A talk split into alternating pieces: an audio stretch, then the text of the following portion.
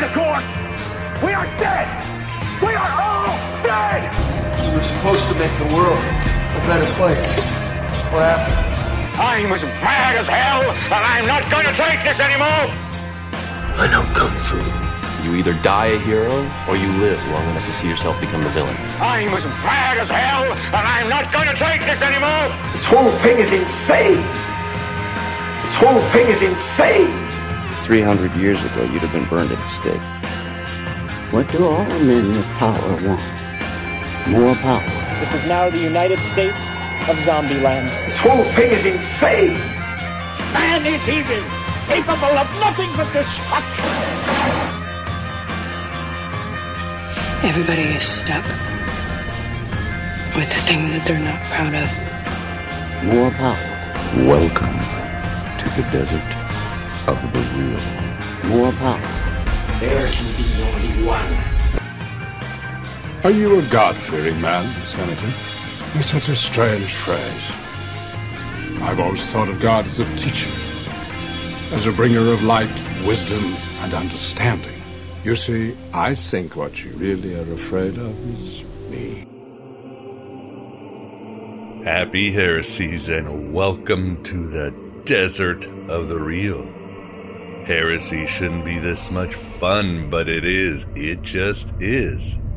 Especially with the latest AB Live audio version for thee in this eternal now. Let's get into the spirit of this season by channeling the divine feminine. Danielle Dulsky returned to the virtual Alexandria to discuss her new book, The Holy Wild Grimoire, a heathen handbook of magic, spells, and verses. Beyond getting valuable insights into magic rituals for modern times, we discuss the role, identity, and challenges of witches today. Is the world better suited for mystic females and all individuals in general? Or is the goddess more needed than ever? We explored this and much more. So, yes, it's an unofficial Halloween special for everyone. Thank you to those of you who support this Red Pill Cafeteria. You are amazing, and your backing, company, and feedback make this podcast happen in the Black Iron Prison. For those of you angry at PayPal's recent shenanigans, consider the Red Circle sub that gives you access to all full shows for only $4.99 a month, or the many flexible tiers on Patreon. As I often mention, if you need any complete shows because of the financial stress due to Archon monkey shines, just let me know. Heck and heckety. I've given cats temporal subs because they just needed some necessary gnosis. We're all in this together and no one here is getting rich. We need gnosis more than ever in this age of Hermes, Philip K. Dick world, and Gnostic times. Expect more violence, wars, rising addiction and suicide rates, mass depression, and societal collapse until more look inward while breaking the outward spell of Yaldi and his Epstein angels. You won't find this high quality Gnostic and Hermetic wisdom, or many of my guests and their unique insights, anywhere else in cyberspace or even meat space. Don't forget, as always, my voiceover availability for any podcast, commercial, audiobook, documentary, or whatever. I'll bring you stellar results with down to home professionalism. And don't forget, I do have an Amazon wish list and a fantastic merch store. Other than that, let us to our latest AB Live in this season of The Witch. Write your own gospel, live your own myth. What unites people? Armies, gold, flags, stories. There's nothing in the world more powerful than a good story. Nothing can stop it. No enemy can defeat it. And who has a better story? Welcome, everybody, to AB Live and Aeon Byte. My name is Miguel Conner, your Pompatus of Gnosis. Great to see everybody here already going into the chat room on this Freya or Venus day on this Friday. And we have a, a great show, and uh, you might say it's an unofficial celebration of Halloween that or the season where the spirits come up, where we let our shadow come and play, where the witches rise because the lunar powers are beginning to take over, and where we can all meditate upon upon death, the quiet, and the other worlds that await us. So, very excited today to have back at the virtual Alexandria Danielle Dul- Dulsky, this time to talk about her new book, The Holy Wild Grimoire, a heathen handbook of magic, spells, and verses. A book I enjoyed. Uh, and in fact, there were some parts that were, they got me pretty emotional. She has some uh, great uh, text. For example, the uh, ire of the fallen mother got me very emotional. But enough about what I think, Danielle. Thank you very much for coming back. Thank you so much for having me, Miguel. Very happy to be here. It's been a long time. Yes. It has. As we were talking, it was, yeah, this time almost exactly by a day, 2017. And boy, has the world changed. And I know it's hard on a lot of people, but in a way, what the insanity of the 20s, the roaring 20s, right? You wanted another roaring 20s, people talk about. We got a roaring 20s, but uh, I have like learned to welcome the chaos. I think the chaos is in a way the return of Tiamat, the time of Cybele. So it is a time where we can all encounter our anima as things seem to be breaking down. As W.B. Yeats said, the center cannot hold. Right. How, how has it been for you, or what do you think? Or am I just being too positive?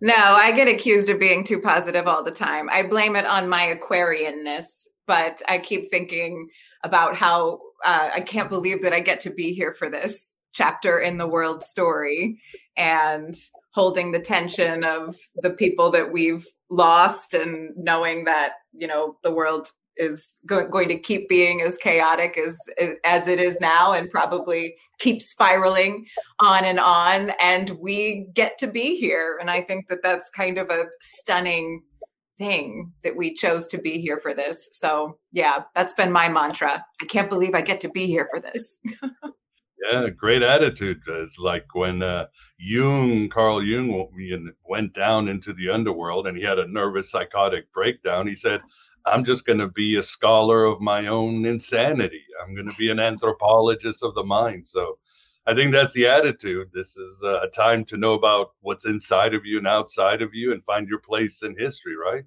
Right. Yeah, that's exactly how I feel. Why here? Why now? I believe that we all chose to be here for this. So, yeah.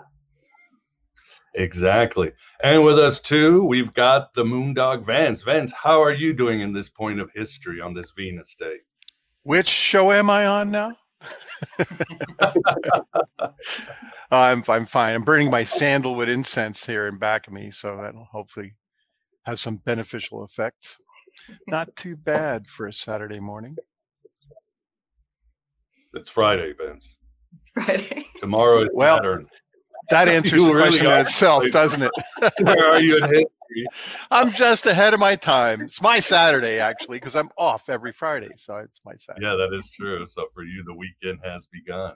So awesome, awesome. Well, uh, for those of you already in the chat room, uh, welcome. Always glad to see you. We got a cult fan. Mark Jefferson, Anna, and everybody else. And as, as always, we'll, uh, if you have any questions, super chat them, write them in all caps, question marks, and we will do our best to get to them. No guarantees, but uh, we'll try to make it as interactive as possible. And not much else when it comes to house cleaning. As always, please like, share, subscribe, blah, blah, blah. You guys know the drill spread the words of the Gnostic. I mean, even in our last show with Gordon, he made an argument that the Gnostic Hermetic stance is one of the most positive stances in any time of history because we are the guardians of the imaginal, the uh, ancient forgotten lore of uh, Asherah and the first temple and all those great mysteries. So we are doing our best and we always try to have a good sense of humor, which is what matters today. So, Danielle, um, tell us about Holy Wild Grimoire and how it came about. Uh, in our last interview, we talked about your book, uh, Woman Most Wild, but this is uh, sort of uh, the second, or it's after the Holy Wild, a heathen Bible for the untamed woman. Tell us about this book and what it means. Yeah, so it was originally going to be a companion book for The Holy Wild, a heathen Bible. And then, and so that was a book that I wrote mostly in 2017. And then 2020 happened. And so I was trying to write the book as being a handbook for a book that I wrote so many years ago, it just didn't feel right anymore. So as I'm writing it, it sort of became its own thing. So the Holy Wild Grimoire is a book of story lanterns. So allowing certain stories to be oracles, similar to the way we might use a pendulum or tarot cards or something like that, letting the story itself be an oracle, and then inviting the reader to kind of dig into their own memories and also visions of what they want for themselves and be able to kind of divine answers to their unanswerable questions from their own writing. So yeah. So it's a strange book. Know. No it's a wonderful book. It's the kind of book we need because again it's it's well researched. It's practical. You've got the rituals the spells but you've also got this beautiful prose that really hits the the soul and you've got history ideas. It's personal. So uh yeah it's a great book. I certainly highly recommend it. And uh but uh i guess the question would be and i often ask this to uh to guess what is a heathen and what is a witch? And what does a witch mean today in 2022 with all this social media and technology and war and all that other stuff? Right.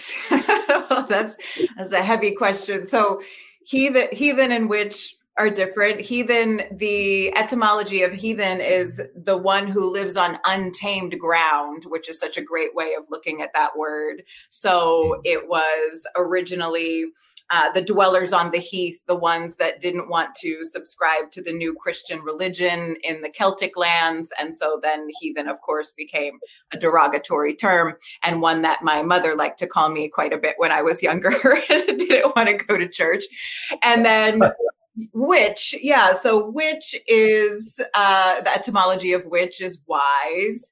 And I think that it's one of those words that is maybe becoming a bit more palatable than it used to be, but it still has a sharpness to it. So to me, the witch is someone who lives on the fringes of society, not removed from society, but not in the center either, so that they can better see you know the whole and what's going on and have kind of a longer vision and behold themselves as part of this one long ancestral story instead of having kind of short-sightedness that i think is a real plague on our society especially right now when we're having to see far beyond this global underworld journey that we're on right now. So yeah yeah well said indeed i know the word witch yeah there's so much there's either baggage or so much different connotations. I remember having uh, Maja D'Aoust, and she's written a lot of books. She's a, a witch, and we kind of came with a definition that worked for both of us, which was simple: was uh, followers of the goddess Cybele, the great mother that came down in a meteorite, and everything she represents, including bringing her back from the thousands of years of oppression that we've had. too. right. But, uh, but there's so much and you also use a lot in your book words like word witchery and word witches what what is that yeah so word witch is a name that i started using for myself when i started thinking about how potent it is to weave your own art into your spell crafting so spells can get cast in different ways but whoever you are and whatever kind of witch you are, whenever you allow your own art, whether that's like dancing or gardening or singing or whatever it might be, for me, it's writing. So when you invite your own art into the spell, it makes the spell that much more energized and potent. So I started using my own writing in my spellcraft maybe about eight years ago. And then my spell started working a lot better. I thought, well, this is a great thing. I'm onto right. something here. And of course, I'm not the first one to do that. The original spells were stories. The etymology of grimoire is grammar. So words have always been important in witchcraft. But a word witch is somebody who really amplifies the uh, the use of words and language and poetry and song in their spell work and witchcraft. So I assume you believe that you're talking about spells and art that every woman, every person has access to this power. They should. I get from your writings, don't sell yourself short. You have access to what our ancestors had, to what magicians have, philosophers. It's all there for the. It's there for you. Yeah, exactly. I think that everybody can do it if they're open to it, and I think that everybody's a bit more open to it this time of year. Everybody's a yeah. little bit of a witch this time of year. So yeah, definitely. Good deal. There's also a section in your book called Love Letters on a Deathbed. Could you tell the audience about that? Yeah, so that's the that's the introduction that I was worried was maybe going to Uh, the title was going to bum people out and they wouldn't want to read the book, but it still felt like the right thing. I have a real pattern in my family story of people dying at home on deathbeds, and it's a very common thing in my family. So I've been to deathbeds since I was young, and there's always this strange ritual that sometimes goes on for a long time of you go to visit the dying person and you bring pictures and talk about memories and all of that. So I think it's kind of a universal sensation, you know, a, a feeling of what that's like but i was thinking about what does that mean now when so much of our so much of, of what we believed would have been true about our lives and a lot of people that are my age or older maybe thinking that the world was going to keep getting better and then maybe suddenly realizing that it isn't. And a lot of myths from when we were younger failing to fruit like you know work really hard and you'll be happy or there's a knight on a white horse who's coming to save you. All of those things sort of slowly failing to fruit and dying and allowing that those deaths to be grieved just like you would a dying person on a deathbed. So leaving love letters on the deathbed of the old orphan dreams and what we believed the world was going to be maybe so that we can invite the new rebirth that's coming. I believe that there's a rebirth coming. I hope i get to see it. But in order for that to happen we must grieve well for what's what's dying, what's falling to bones. Yeah, let's hope that Kali Yuga ends and we can see what's on the other side. And uh, yeah, it seems one of the messages of your book is the idea of the getting rid of the old myths and oh, not old myths, but our current myths, as Joseph Campbell said, we new, need a new myth and finding ancient myths that work for us. As somebody said on a show recently, things like government, capitalism, the Big Bang. These are all myths. They're agreements we made and stories we created to sort of, uh, well, on a cynical, uh, on a cynical uh, side, uh, what's the old saying? Uh, sanity sharing in the the illusions of our neighbors. But it's all myths. So you, you feel we need to discover more myths for ourselves and as a society? I do. And I, I love there's a quote from Joseph Campbell that I think I put in that in the new book where he says, that you you might as well find a way he says something like you may as well befriend the stories that were put into you when you were younger because they're in there anyway and i know that i spent a large part of my life trying to get away from the stories that were put into me when i was younger um, that felt like indoctrination and to me a big part of my own maturity and my uh, evolution, if that's the right word, as a witch, my growth as a witch has been to befriend the stories that maybe um, were sharper and maybe I felt were too binding when I was younger, but being able to kind of find a home in them. So yeah new myths and and old stories too i think if we can hold the tension between those two then we can maybe find the third way right Oh, agreed. And do you still find any value with the old uh, myths or programming, like in Christianity or Judaism, like Mary Magdalene, the Judge Deborah? I mean, they, they are there. Some of them have been hidden, oppressed, marginalized, but they were there, these very powerful women who were, you know, main disciples of Jesus, who were leaders of Israel. Do you still find any value in them, or have you just moved on? No, I still find a lot of value in those stories. The the Holy Wild Heathen Bible is um, has these revisionings of Jezebel and Mary Magdalene and uh, the whore of Babylon and um, uh, I'm forgetting one. Um, but anyway, these five different revisionings of, of women from the Bible and thinking about how they could be better empowered because really the, their stories are really cool. Like, you know, the, the stories that are in the Bible, like there's a lot of them that are really good stories just from an objective perspective, right? Some so, like Game of Thrones, they're vicious and powerful. right, exactly.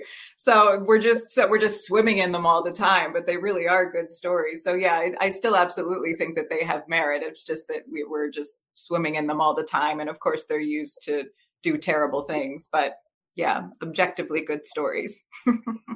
yeah, indeed. And uh and uh this might be excuse me another big question. Uh so but I feel it needs to be asked. I I feel and I'm not going to mention any issue because then the algorithms or whatever that women are under more attack than they ever have been.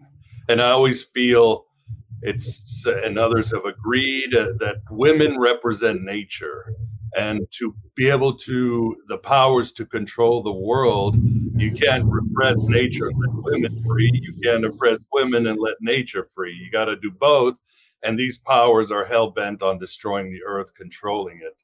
What do you think? Do you think it's better for women than it ever has been or do you think it's just as uh, the assault continues by the archons as we call them on the show Oh, well, the assault continues. Yes. I, the burning times have never ended. Yes. Um, is it better for women now than it was in the 1600s? Probably. But that doesn't mean that, yeah, yeah. you know, the, the work absolutely continues. Um, we, we had, um, you know, a judge on the highest court, quote, a witch trial judge in one of the opinions that's been most damaging to women recently. So, I mean, that alone should prove to us we've still got quite a lot of work to do, right?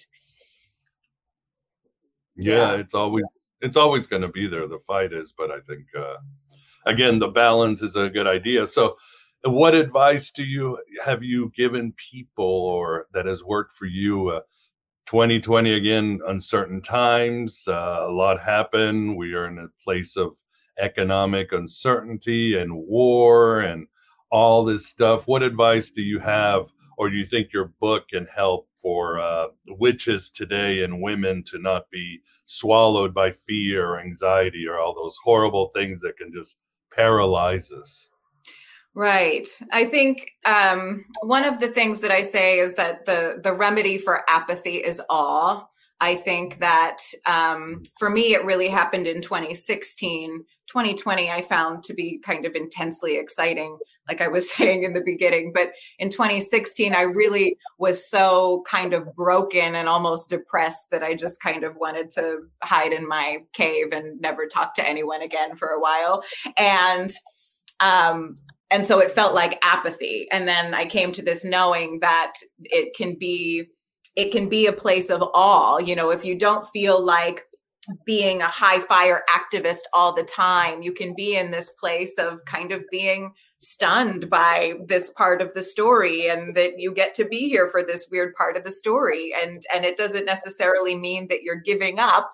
You're just in this place of um, of kind of intentional conscious awe of the story that we're living so yeah that's that's probably my go-to advice for these times that seems like people tend to at least feel they might not listen to me but they okay understand what i'm saying yeah no, I think it's the best advice. Show up to your story. It's there for you. You're part of. You created it in a way. You're embedded in it, and yeah, it's uh, you have a purpose. We all have a purpose to make things better, to renew things, and so forth. Uh, makes perfect sense. And um, next question I had, I guess, uh, when people, uh, and I'm sorry for these high level questions, but it's been five years. So I'm like, let's get the big questions out of the way, especially for those that might need help or want to really understand a sense of perspective. But when people ask you what is magic, what do you answer? Obviously, most people lean with Dion Fortune or Aleister Crowley's definition. Mm-hmm. But what do you when somebody comes up to you and says, Danielle, what is magic? Yeah, it's it's interesting. I sometimes in my answers I tend to conflate magic with spell crafting, and I shouldn't do that because that's not the way it is. But magic is um, uh, an an energy that is neither good nor bad. So I I personally don't believe that there's um, you know dark and white magic. I think that it's all in the hands of the practitioner. So spellcraft would be the art and then magic would be like so let's say spellcraft is like the painting and magic would be like the the paint, right? So yeah, it's it's what's wielded and some some people might say manipulated, but it's what's wielded in order to create the um the container of spell crafting, which could be used for healing or banishing or manifesting or protection. So there's different categories of spells, but all use magic to kind of send it where it needs to go. So being in conversation with magic is being in conversation with the universal energies and every spell is a conversation. So it's important to be aware of what you're saying in your spells. Oh it is indeed. And do you see evil entities or spirits out there? Do you see evil forces or what's your worldview on this? Very very rarely I and that might could just be me. I mean, I know that it's everybody's everybody's perspective is different. I very rarely see an entity that I would call evil. Um, I see uh, I see people that I would call confused. Um, and I think that it could be, you know, I do keep my energy pretty clean and I tend to not attract um, entities that I think are trying to get at me too often. This time of year, I can feel spirits that I definitely, I'm sure they're human spirits that have unfinished business that I think that if I didn't know what I know, I might call them evil spirits, but they're not. They're they're human spirits that um, want to be forgiven or want their stories to be told, things like that. And they just kind of can find people that have shiny auras that they can attach to and talk to. And yeah, I tell my I tell my people that are just kind of new to mediumship or witchcraft that it's like going out your front door and you don't have to talk to everybody that's there. it's the same. Just because you can doesn't mean you have to. Yeah, great advice. Great advice. And the, uh, what about the use of magic? I'm sure you get asked that too. When I uh, uh, and I've asked this to different guests. For example, I asked Damien Echols when he was on the show. I said, "Okay, so you've been doing, you did magic for so many years in prison. You are, you know how it works, how it's transformed your life, inner, outer. But how often should magic be used for might say material selfish things i want to get the car or the man or i want to you know better health whatever it is and how often should it be for thy will be done my inner spiritual world connect with the other planes. He said he has like an 80 20 rule 80% is spiritual, connecting with his uh, guardian angel, 20 is for selfish things. What do you, what's your attitude on how to use magic? Wow, I love that question. I feel like it's the question like in the witchcraft community and I know that my my close friends who are witches none of us would give you the same answer. Um I have witches that are I'm really close friends with. They're incredibly powerful witches that pr- pretty much only cast spells for material gain and things that they want and selfish spells and they're really good at it. So I don't, you know, I don't think that that's necessarily a bad thing. Um, I kind of look at it like especially when you work with deity or otherworldly entities like you were saying the, the guardian angel or even ancestors. I look at it like you need to pay into the deep well of power that is that entity or those ancestors or whatever that power source is that you're looking to work with. You need to pay into that well of power enough that if you're casting a spell where you're looking to make a small withdrawal, you're able to do that. So for me, I work with the the few deities that I do work with. They are of um, in in the Irish cosmology and so or the Irish pantheon. And so I look at it like my ancestors have paid into that deep well of power over hundreds or even thousands of years. I've paid into it as well when I go to my altar I speak my prayers or I write my stories or light my candles. That's me making these energetic deposits into that well so that when I need to cast a spell because I need something then I can call on them and I've done enough. It might be 80 20 now that I'm thinking about it. I've never given it, never quantified it before, but it might be that.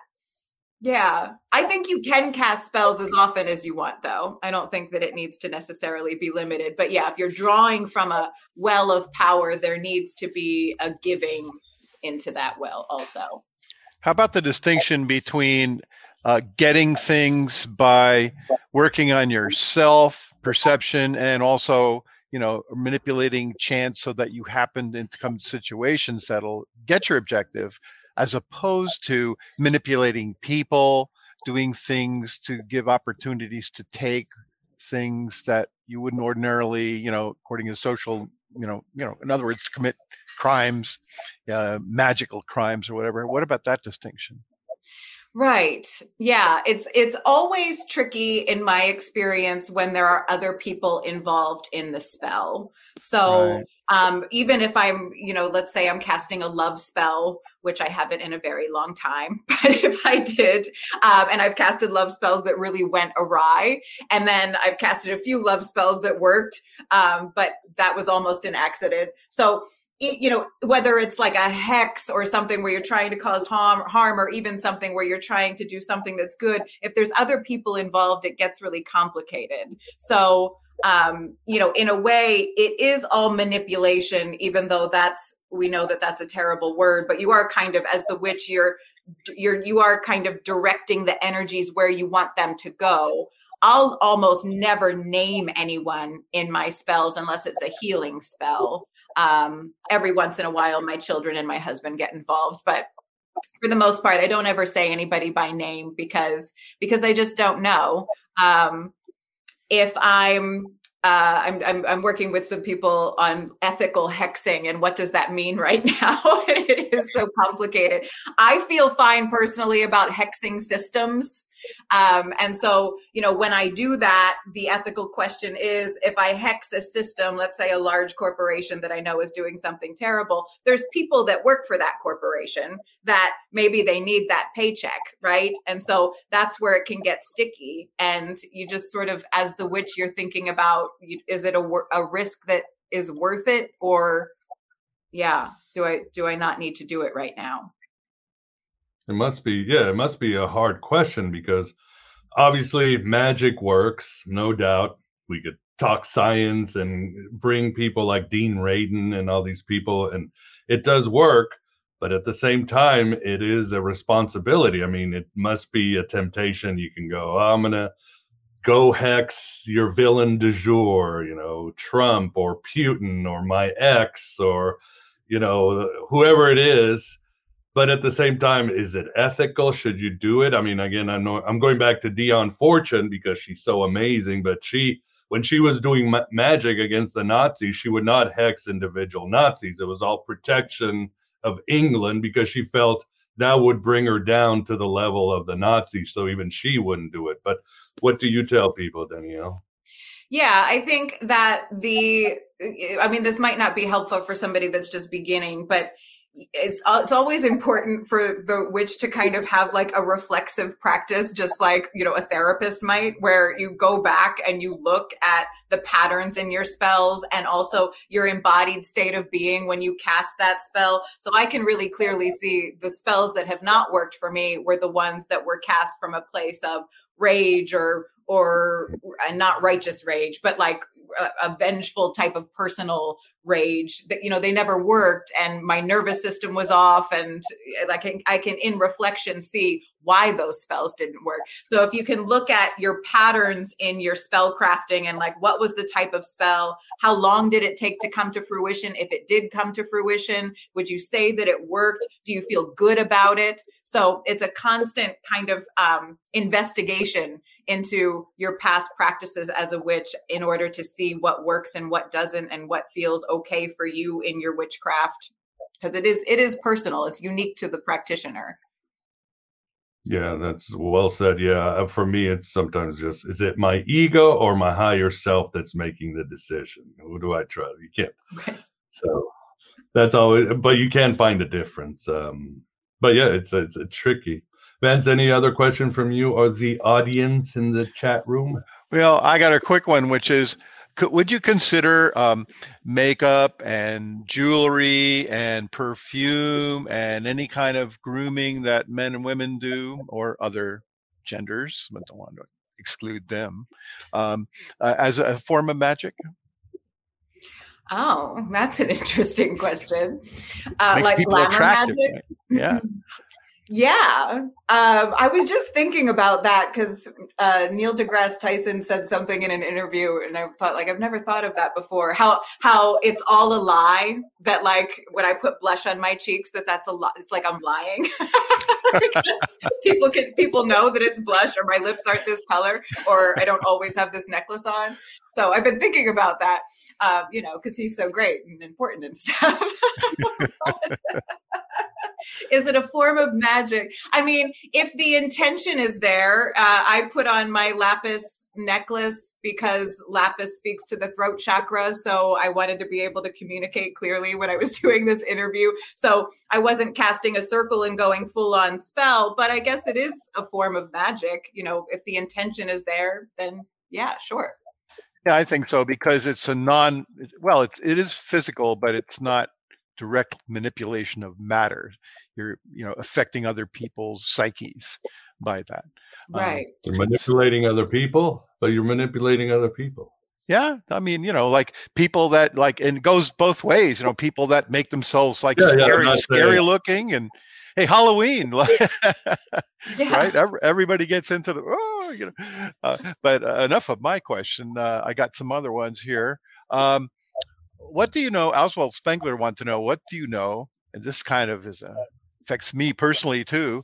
Uh, what do you know about the connection between green eyes and red hair and witches? I don't have red hair, but I have green eyes. Ooh, I do have green eyes. Oh. Um, well, I I don't know. I've heard that you're supposed to have fairy blood if you have green eyes. So red hair i'm not sure maybe that's the same thing there's there's a whole um I won't go into it, but there's there's what book is this in? I think it's Celtic Seership by Caitlin Matthews. I'm pretty sure that that's the book where she talks about red hair and if you see a woman with red hair all of those things that it used to mean in Ireland as far as an omen and I think it was like never good.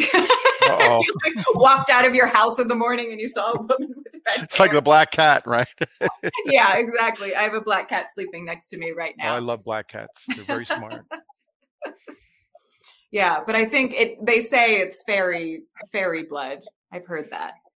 Speaking of blood, uh, occult fan want to know if you think there's um, anything um, concerning hereditary bloodlines from you know uh, slain witches like those in Salem? Uh, is is there is it just sociological or is there you know a real blood magic kind of thing passed down through the generations? Well, I don't know. I don't know that much about Salem, the Salem lineages specifically, but sure, um, hereditary witches. I think have always existed. Maybe uh. we all used to be hereditary witches. I don't claim that name because I would have a very broken hereditary witch li- lineage. I think on all four grandparental lines, but yeah, I mean, any any skill uh, can get passed down. So yeah, absolutely. Interesting. You know, uh, it's, it's funny. Uh, speaking of that, I always had a theory that everyone is totally magic, but when you add up everybody's intentions and so forth, it all adds up to what we see now. So it's like you're trying to get above the water, you know, because like look at the political parties, right? They're all fighting against each other, and like it, it adds up to zero with noise bopping up and down, right? Yeah, so. exactly. Yeah, the, the witch tries to do enough to tip the scales. So yeah, yeah I then, know it's tricky. And then the one across the street undoes it. You know, it's like a war, constant magical war. Oh boy. Um, let's see. Oswald Spengler also wanted to know um, if uh, Rh negative blood type is related to uh, to magical powers. Yeah, I've heard that too. I am O negative, so I've researched. I've gone down that rabbit hole, and uh, wow. about maybe we are uh, the Nephilim or or Lucifer's children, and I don't know for mm. sure if that's true, but I like that idea. Um, I know that it was such a it was such a big theme with my pregnancies. I have two sons, and you know if you have uh, if you're Rh negative, it's a big deal. You have to get shots all the time. All oh, right. Hemolytic disease of, of, the newborns. Yeah. Right. Yeah. So yeah, I'm sure that it's something, but I don't know exactly what it is. It does feel important. Interesting. Yeah. Great. Well, that takes care of the questions, I think. All right. Well, uh, why don't we talk about your book, The Holy Wild Grimoire? Uh, just maybe if you could briefly tell the audience about the structure. It's divided into what five elements, or tell tell the audience why and what it has to do with witchcraft and so forth. Yes. So it is, it's divided by the five elements, which is a lens that I really like working with because it's a universal lens. So if you don't know much about your ancestry or you're not really sure what tradition to root your craft in, we are all human. So we're all of the earth. So you can always root your witchcraft in the elements. That's there for everybody. So that's why I usually include the elements in my books and try to organize the books in that way. So um, within each of those five parts so earth water fire air and ether there are three different chapters and those chapters are organized according to our memories or reflections and then the present moment and then our visions or the yet to come or the future. So there's three sort of categories within all five elements. And then the invitation is to read the stories that are there, maybe explore the spells that are there, but more than all of that, to work with the journal prompts that are there in order to dig out parts of your own story that just feel important or get somehow illuminated from the different poetry that's that's in the book. And then look at your own words as being more important than mine. So you know what comes out when you finish those different journal prompts that are in there and then what part of your story is that um, sparking and why right so that's part of word witchery is to always be like why is this the thing that's stepping forward without really being able to draw any hard edge conclusions around that but yes Great. Yeah. Again, it's an approachable book, practical book that you can use for your, you know, bring out your inner world and inner magic. And you also talk about how the importance of uh, or the essentiality of ancestral stories. So, could you tell the audience about that, Danielle? Yeah. So for me, my my whole mother line is Irish, and so when I'm as a storyteller, I really love learning stories and then being able to tell them kind of in my own words. And when I do that with my ancestral stories, the Irish stories, it just comes much more easily, and I can always find some sort of lesson there but that said, if I work with my other lineages on my father's side that are much more in mystery, I don't really know that much about them. Um, I can still always find in other stories from other parts of the world, I can always find a single mythic image or or even a single line that steps forward and feels important. So if it, ancestral stories are are important because they sort of feel like home but if you don't really know what those stories are, you can find an important image that speaks to your soul in any story, I think. It might not be the whole of the plot line, but there'll be one scene or something that steps forward, some symbol that steps forward to be important, that feels important. So any story can be medicine. And i think that even even like you're drawn to watching certain things on netflix. And so what archetypes are in there that feel like medicine for you right now? Like if you're drawn to a series that has a lot of kings and queens in it maybe it's because your inner sovereignty or your inner ruler wants to be fed in some way. So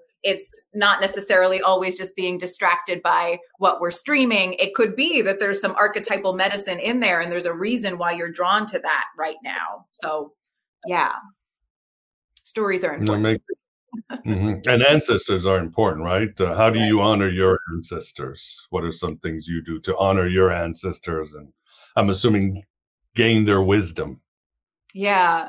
Well, I have a pretty elaborate ancestral altar that I'm always making um, deposits into. So I have all four of my grandparental lineages represented. My father's on there because he passed in 2007.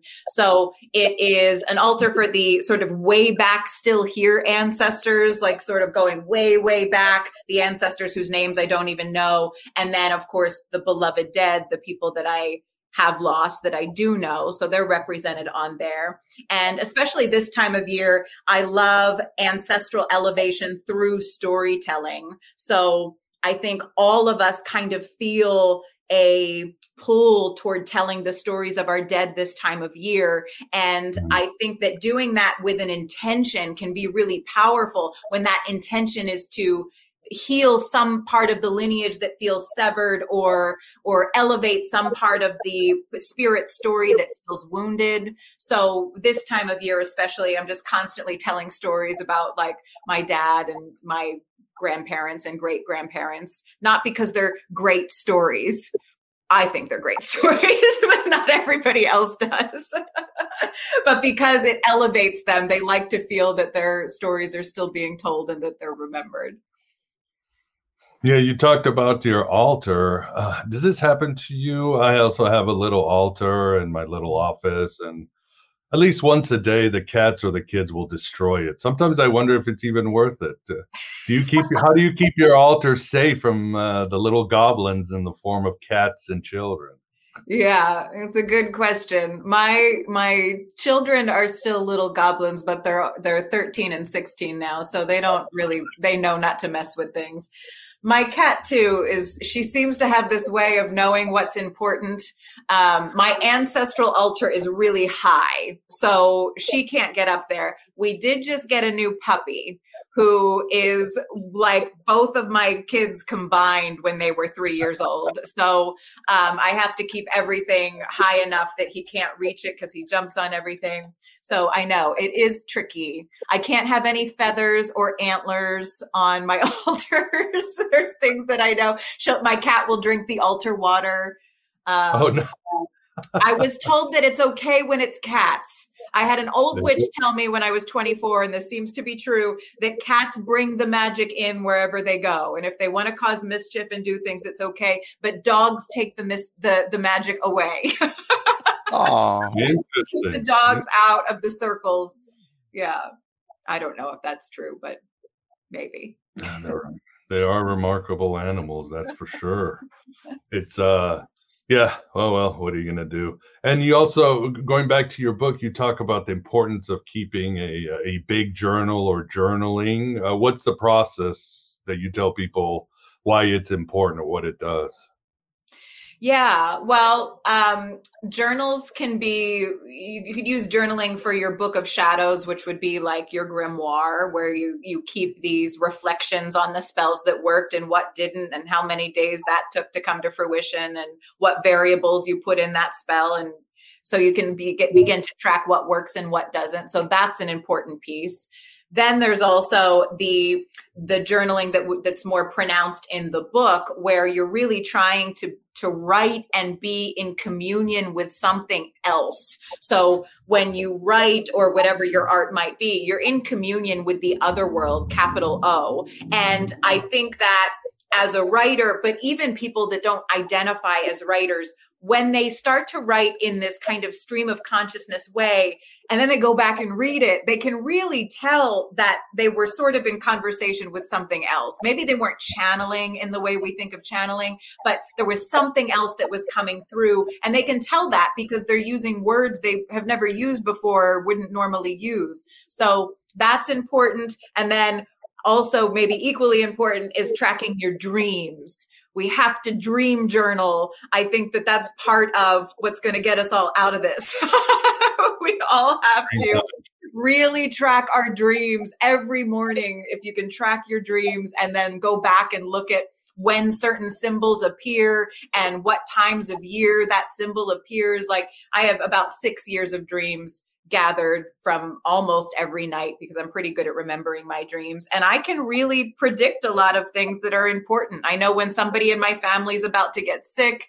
Um, I know when something good's coming and when something not good's coming. I can tell that from my dreams. So yeah, dream journaling is is important too. So there's three categories. oh yeah, you're really connected to the uh, fairy or the imaginal or whatever you call it. Yeah, I do dream journaling too, and I I work with a Jungian therapist or a Jungian advisor to get the symbols, the rhythms, the moods, all that. And yeah, uh, yeah sometimes they do come true. Um, so right. I, I highly advise people to, yeah, journal, journal, journal, dream journal, write down everything, gratitudes list. Writing is such a powerful form of spellcraft and uh, it really helps. Yeah. And what what are your views on the on the afterlife in your tradition, reincarnation, other worlds, or what? Where do you stand?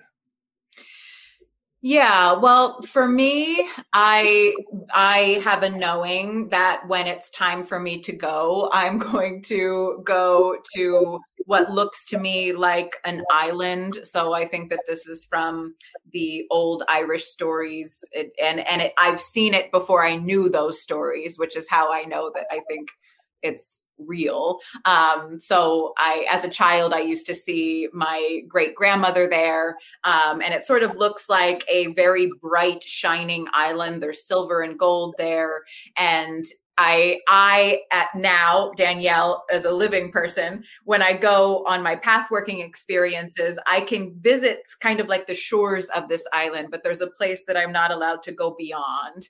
And so that's sort of the mythic image that I hold on to that when I die I will go there. Um, as far as reincarnation goes I think it's a, a choice um, of course, I don't know, but if I if I had to guess, I would say right now today it's a choice. We can choose to come back or not. I believe that my father, for example, who died in 2007, that he hasn't come back yet. I don't think anybody's forcing him to like shoot his spirit back into the world. I think he's waiting for my mother at least to join him before they decide what to do. So, yeah, that's my take on it at this point in my life. Mm, she agrees with you. So yeah. she wants to get out. You're gonna have to wait, Kitty. You're gonna have to wait. Stay on my lap. and yeah, you talk about this wonderful Irish myth. My ancestors, my last name Conner is obviously Irish. Uh, mm. My dad was second generation Irish. Uh, mm. What are some books or resources for people that might be interested in Irish mythology and the gods and all that?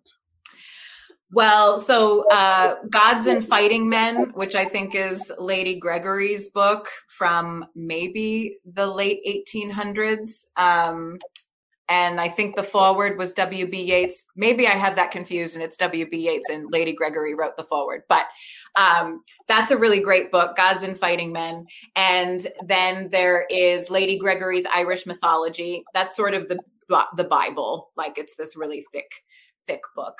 Um, and then much more recently, the book Celtic Seership by Caitlin Matthews that I mentioned before. She has a lot of great myth in there. Um, Fire in the Head by I think it's Tom Cowan. He talks a lot about Celtic shamanism and uh, and the, its connection to Irish mythology. So I could go on, but that's, that's, those are four. and do you feel people might uh, should always be wary when dealing with the fairy? Uh, just rhymed, but and also because the fairy, it's a I always see them as the true uh, sort of a simulation theory. The fairy are the creators of so many parallel worlds, but they also tend to have morals that are alien to human beings, and they are tricksters. Do you feel the same? Do you warn people it's not like hoo hoo, you know, woo woo stuff? It's yes. stuff beyond you that you might not understand and might turn your world upside down without they caring. yeah, yeah, absolutely. I think that um, they, I mean, similar to what I was talking about with mediumship and spirits, you know, you don't have to talk to anybody just because you can, any spirit just because you can. With with fairy, it's sort of like I think that they're mo- mostly ambivalent toward humans. I don't I don't think that they, they are meddling in all of our business all the time necessarily. I think that they're sort of on another level. Um, but they are tricksters, so they are amoral. They're not all good or all bad. Um, they can be both or neither. And yeah, it's sort of like going on a, a canyon hike. You know, you need somebody that's been there before that can show show you where to go and help you. Um, because yeah, they definitely aren't the sparkly, glitter winged in the garden. Some are, but most yeah, I think uh, we in our last show, our guest Gordon was talking about Tolkien, and he said, uh, "Yeah." Vance asked, "What did Tolkien think of Shakespeare?" and uh, he answered, "Tolkien did not like Shakespeare." And it's like, "Who wouldn't li- not like Shakespeare?" And he said, "Because uh, Shakespeare made the fairy into these little cute, little mischievous elf. You know, he kind of denigrated what Tolkien thought was a very powerful and honored and noble part of the mythology of England and the, that area. So right. Tolkien wanted to bring back their pop, make elves great again. Sorry giant again. yeah, giant. Yeah, yeah, make them powerful and you know. Yeah, but, uh, exactly. And Vance, any uh, questions as we get towards the end of the interview from your? You know, uh, I don't see any. I I don't A lot of good uh, interest in what's going on, but uh, no questions so far. Anybody want questions? Put them in there now. Yeah, it looks like they're having a great discussion on fairy, magic, religion, and all that. And uh, yeah, well, as we get to the end, what do you hope the reader will get out of your book, The Holy Wild Grimoire? What do you th- what do you want them to get out of it, Danielle? I hope, I think I always answer this question differently, but I hope that the reader, just you today, I hope yeah. that the reader um, is able to maybe have a, a, new kind of otherworldly magical writing practice sparked from the book. If there's just one story that's in there, what, what I call the story lanterns, if just one of those steps forward and feels important or like medicine, like a medicinal story, I hope that that happens. Um, but mm, you know, beyond all of that, I hope that there's an understanding that their story is important and that they're here for a reason, and that there is maybe um, uh, an invitation to behold like the the larger story, like the entirety of the poetry of your life from childhood up until, I mean, beyond whatever age you are now. So, and then what does that mean? What what does that story mean? Beautifully yeah. said. Yeah. And for the audience, I'm going to add this. Uh, here is Danielle's website, uh, danielledulsky.com. It is just her name. Of course, this is a beautiful quote to start your website, which is speak the languages of longing and rebellion. Amen. I love that. and you can find her books. Sacred Hex. Wow. So you've got quite a few books The Holy Wild, Woman Most Wild. Yeah, a lot of great books. What are you working on next? Anything? Right now, I'm writing an apocalyptic novel that I keep getting stuck on because everything keeps coming true. Maybe you should stop writing. Write a happy ending. Yeah, write a happy. yeah, so we'll see what that turns into. I've been writing that since 2019, so it's been difficult. oh wow! Well, yeah, keep at it. Keep at it. Yeah, new yeah. challenges for everybody. All right. Well, Vance, if nobody else has any questions, we will end the season of The Witch. Or do you have a last question or comment? Actually, actually you read my mind. Uh, uh, asking for a friend. What does it mean when someone does a banishing ritual and puts a candle on a plate? At the end of the banishing ritual, the plate splits in half. it could mean your candle was too hot and the wick burned all the way down or or you can you can read into it like it's a it's a symbol I, I mean i would read it like the spell worked if the candle went out and the plate split i would read it like that was a good thing but yeah okay well i hope your friend is satisfied vance and will continue with his magical practices Okay. well, awesome. Yeah, I let him know. Well, awesome. It's been a great conversation. Love the questions from you guys in the chat and uh, the co- deep conversations you're having, inspired by our interview. So we are doing our job. Really appreciate everything you do, people in the chat. And uh, first of all, Vance, really appreciate what you're doing, and thanks for you and your sandalwood for keeping us company. Uh, it's an honor to be here. Great to be with you, Danielle. Love your energy. I really Thank do. You. You're a good, um, you know, a good example why people should embrace witchcraft and not be afraid of it. Thank you. Thank you so much. Yes, Danielle, thank you very much for again coming on the show. Uh, you'll always have a place if you finish your novel. We would love to talk about it. And unless your novel ends with the destruction of the world, a meteorite or something like that. Uh, yeah, who knows? But uh, we'd love to talk to you whenever you want. And yeah, thank you very much for coming on Aeon Byte and good luck with The Holy Wild Grimoire. Good book. Thank you so much. Take care. All right, everybody. As I always say, keep writing your own gospel and living your own myth. And we will talk to you soon. Thank you, everybody, and have a great weekend.